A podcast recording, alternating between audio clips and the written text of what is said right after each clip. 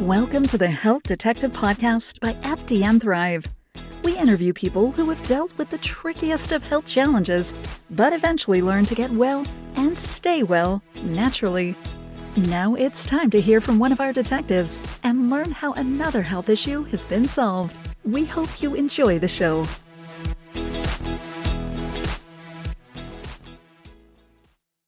Hey, what's going on, guys? Detective Ev here, hopping in before the main show. Just wanted to tell you about our 5 in 5 challenge. Now, if you're listening past January 17th, unfortunately, this no longer matters. But if you catch this in time, really quick, uh, near the release, then you can join this challenge. And what it is basically is five days to help you guys create new habits. You're going to be um, getting supported by FDN Thrive.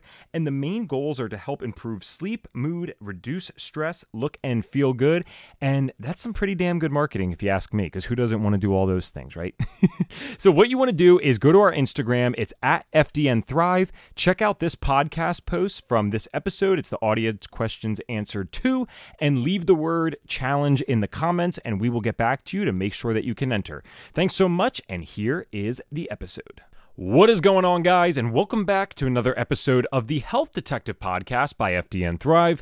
My name is Evan Transue, aka Detective Ev, and I will be your host for today's show. Now, we are answering some audience questions really quick. This is something we like to do occasionally. And if you're like, where do we even ask questions? Simple. What you want to do is go to podbean.com and search for the Health Detective Podcast. Or you could search for on Google, like the Health Detective Podcast, Podbean. It'll come right up. And what you can do there is make an account on Podbean. It's a podcast platform. And then you can leave us a comment, either in general or on a specific episode. So I want to thank ISASANZ Issa Sands. I know who this is. This is Isabella. Um, we had talked back in October at the Biohacking Congress, and she became an FDN after that. So thank you for this question, and we're sorry for the delay on it. it just it takes a little bit before I'm able to make an episode dedicated solely to this sometimes. And great question here. She had what do you think about psychedelic slash plant medicines for mental health? How do you see them being integrated in the holistic health space currently and in the future? Well, I'm the perfect guy to ask because not only am I interviewing a bunch of people about this, um, obviously I'm in the functional medicine space, but for those that don't know, I'm in the mental health space, not necessarily related to functional medicine at all, um, per se, outside of FDN. And so I definitely see this on both ends and kind of how this fits in. So right now, how I currently seeing uh, see it being integrated is almost like underground to some degree. And I don't mean to suggest that it's sketchy or bad or, or whatever, but clearly people can't be shouting from the rooftops that they're doing this or like microdosing uh, psilocybin, magic mushrooms, stuff like that eh, right that's not really something we can advertise publicly yet per se um, i know canada is doing this a little more. And this actually reminds me that I have the perfect guest for this. So I will reach out to him after this episode and get him on for you guys ASAP. He's, uh, well, I forget what his exact role is, but he works for a place that does exactly this, like therapeutic psychedelics up in Canada. Really interesting guy.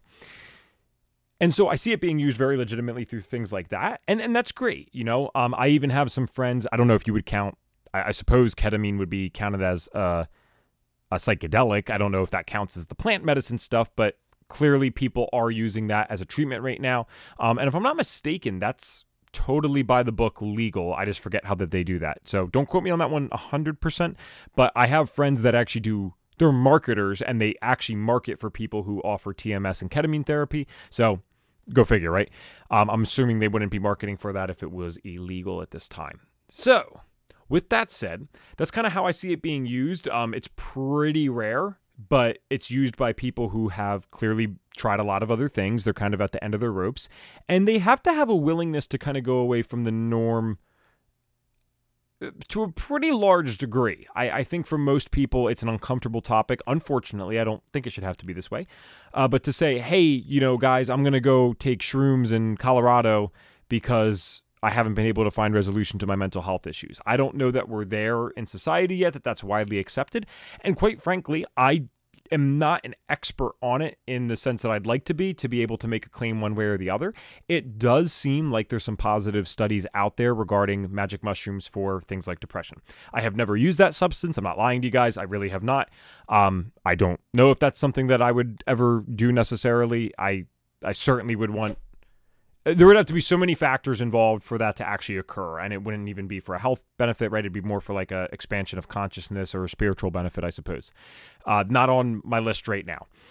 With that said that's how it's being used. In the future, I do think this is going to gain a lot more popularity. I think that's pretty clear. Um, I think we are going to reach a point where it's straight up legal, and I think people are going to use this for a variety of reasons. I also see the bad side of this where some individuals will abuse it, but I don't know that the abuse is going to, in any way, shape, or form, outweigh the benefits that it's going to bring. And I think we see this in the medical marijuana space, right? It helps a ton of people with mental health issues. And there's also certain people that have, I'm talking about in states that only offer medical. There's certain people that have no real health issues and just lie to get it. And I don't, it's not hurting anyone. It's legal in many states around the country of the United States. And obviously it's going to be legal in pretty much every state. It's just so silly, right, that we go through these formalities. Like we all know in every state this is going to be legal, and yet here we sit messing around with it. Um, I'm not someone who actively goes out and smokes weed or anything like that, not anymore. But um, I, I do believe that it should be legalized. I mean, it's like, come on, as long as we're going to have alcohol legal, I can't understand why we wouldn't have um, that legal. And technically, uh, in some it's not the main classification, but even marijuana falls into the realm of psychedelics. So we can include that, certainly plant medicine, we can include that in today's conversation. So I think we already see the future. It's almost as if everyone knows where it's going. And now we're just in, uh, kind of enduring the legal formalities to actually get to where this is inevitably going to wind up. Now, as to what do I actually think about it, I don't want to throw people off here, but it might not be exactly what you think. I'll start by saying I think that anything that can help someone who's actively suffering with minimum side effects or side effects that are nothing compared to what is actually being resolved or temporarily treated with the medicine, I think is fantastic. And I think this applies to pharmaceuticals as well as plant medicines. If you are actively dealing with severe panic attacks every day, I've been through that myself, and you need a small dose of Xanax that doesn't make you like a total zombie but stops the panic attacks for a time being, I, can't say that I have any problem with that whatsoever. I don't want someone to be suffering. I'd like them to get relief if it's out there. We just need to be asking the questions of why. And this is kind of what I'm getting at with the plant medicine stuff. Because all of a sudden, this is my opinion, all of a sudden, when we start talking about plant medicine, we especially in the natural space, start taking away the same philosophies that we have for conventional medicine. And I don't really understand why, because at the end of the day, are you not still treating a symptom with something? Now, I know that the psychedelic folks, especially in like the magic mushroom category, would argue, well, you don't have to take the shrooms all the time. You take it once for depression, and apparently that can resolve it or greatly lessen the symptoms for some people. If that is true and that ends up being clinically studied and accurate, Okay, well, then that does change the conversation. I'm not going to lie, because a one and done is a lot different than something that is necessary over time. So let's use something simple like marijuana, where it's a plant medicine, technically falls in the category of a psychedelic as well. It has psychedelic qualities for sure, and people are using it for these reasons with the mental health stuff.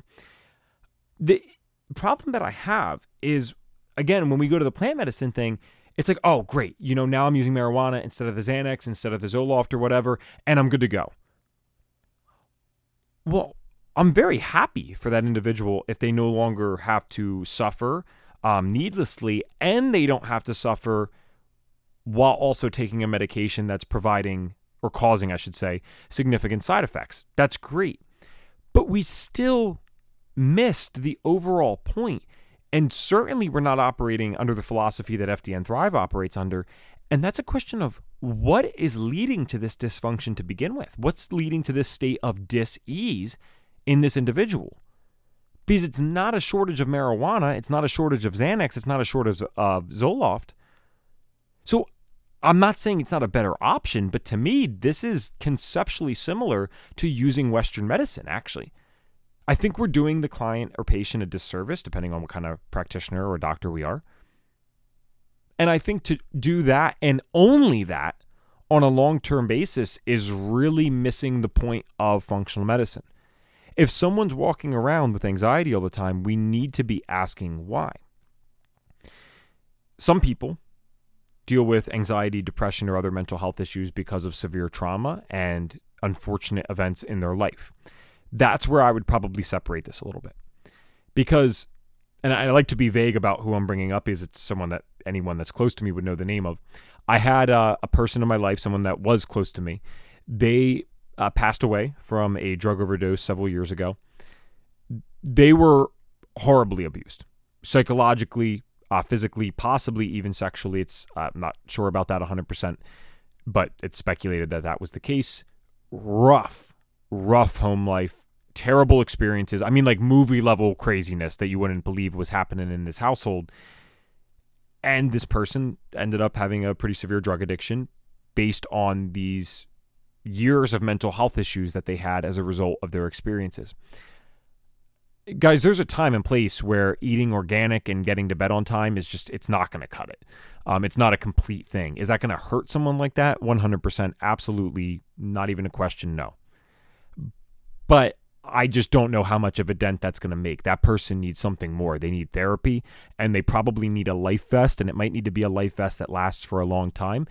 And I know someone's going to disagree with me on this. I'm just saying, in certain circumstances, maybe it's only 1%, that person might be better off with that life vest for the rest of their life. There's some people that have been through some really, really crazy things, man. And um, the human body and brain is meant to handle a lot, and I do believe we can overcome just about anything. But I'm also not going to condemn someone that has been through extreme trauma for utilizing a life vest so that they can live a half normal life, for God's sake, uh, for the rest of the time that they're here. I'm not going to condemn that personally. My point is, that's the category of people then that I start saying, okay, well, maybe Western medicine is a long term thing for this person. And then if that's the case, and they could get relief off one of these psychedelic medications or plant medicines such as marijuana, would I rather have someone that's been severely abused, you know, using an SSRI long term or using another type of uh, strong medication, or you know being able to smoke some weed every day, medical marijuana that they're doing legally and doing appropriately, I, I'd have to choose that option. You know what I mean? Like, why would I choose that over the SSRI? So that's great. And maybe that's a case that it's done and maybe it's done long term. But if you're like me, which is really a reality for so many people who deal with mental health issues and come to the world of functional medicine, um, and me as someone who five years old, start dealing with this stuff. No real rhyme or reason. Have a good life. Everything's actually really great. And sure, some things happen. I mean, I didn't live a perfect life, but nothing happened at all anywhere close to justifying what I was experiencing panic attack wise, depression wise, all this stuff. To put that type of person like myself on a medication, whether it's plant medicine or Western medicine, long term without any other solution, or investigation, I think you're doing that person a disservice in almost every case. Those are the people that we really need to be focusing on the labs and the diet and the lifestyle because if they don't have any trauma and they're dealing with this stuff, it's probably got to be their lifestyle that's causing this. Wouldn't that make sense? So that's kind of my thoughts on it. This is really off the cuff. If it's not clear, I just kind of I ran through it like that. I do some stuff off the cuff sometimes, but I hope that this is okay, and I hope that it's still viewed as um, an enjoyable podcast, even with maybe more ums and more pa- pauses and more likes. So if it's not okay, uh, you're not going to offend me. Always let me know. You can drop it in the comments on Podbean. Now, the second question I wanted to address, and it is going to be uh, a shorter answer here because I have kind of something in the works for it. The person had asked about, you know, what are some supplements for tanked hormones, uh, specifically for women. Now, generally speaking, this is certainly not medical advice, and it absolutely depends on every single person. Um, so I'm actually really hesitant to like even answer this. Certain adaptogens might be good to give a shot. Uh, just be really careful and make sure you're not getting worse. And the second that you feel yourself even getting a little bit worse, get the heck off of that. Maybe like an ashwagandha, maybe like a rhodiola, um, something in that category. That might be fine just give it a shot to see if it actually works. Even ginseng can be great for a lot of people, and ginseng is probably one of my first choices on there. But outside of that, I mean, you got to test and not guess. That's what we always recommend at FDN Thrive because what might be right for you might not be right for me. Um, even ashwagandha, I mean, it's in the group of nightshades. That might trigger an autoimmune response for someone who's really sick. So you think it's this great thing, um, but it's really not. What I would recommend more than anything to this person who asked this, I would recommend catching sunrise every single day. There is no better way to set your circadian rhythm than to catch your sunrise every single day with bare eyes, no contacts, no glasses, okay? As much skin exposed as possible. It's winter for many people that listen. Um, we do have an audience that's international, but nonetheless, for most of us, it's winter right now. So you're probably not going out there shirtless, but you do want to be getting sunrise in your eyes, no glasses, no contacts for as long as possible. Maybe 30 minutes would be a good uh, place to start. Go on a walk, walk your dog, read a book outside, um, go for a run, whatever you got to do, but get out there and do that. You will be shocked. How about this? I'll give you an objective standard. Do that for 30 days and tell me if you still feel like you're going to need a supplement for your tanked hormones. That would be my suggestion to that. I have seen women's periods, I'm not kidding, women's periods coming back within 20 to 30 days of starting something like this. There are young women that were not experiencing periods for years, 20 something days. Wow, I just started having my cycle again. Just saying.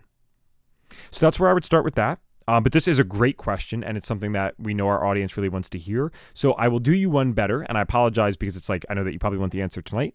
But what we will do is we're going to have our executive director of our um, uh, professionals network. It's called AFDNP at FDN. Come on. She is a women's hormone specialist. She is great at this type of stuff. And she was a pharmaceutical rep before she got into the world of functional medicine. So she's someone, first of all, highly intelligent, and she can talk about both sides. And she really, really, really gets it from an objective uh, viewpoint. So I think you'll enjoy the episode with her. She was on once before, but this is going to be coming on to talk about a specific topic inspired by that question that that person asked. So that's what happens when you ask questions, guys, you know, it leads to us doing some cool episodes for you. So, again, go to podbean.com, search for the Health Detective Podcast, and you can leave us a comment there, and we just may answer your question on air.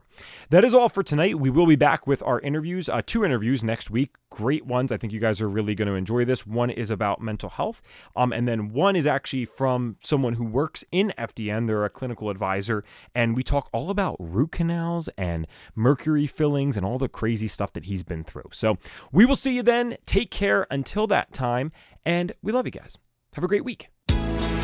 Thanks for tuning in to the Health Detective Podcast. If you are ready to finally work with a real health detective on your health journey so that you can get well and stay well naturally, visit us at fdnthrive.com and click the Get Started Here button.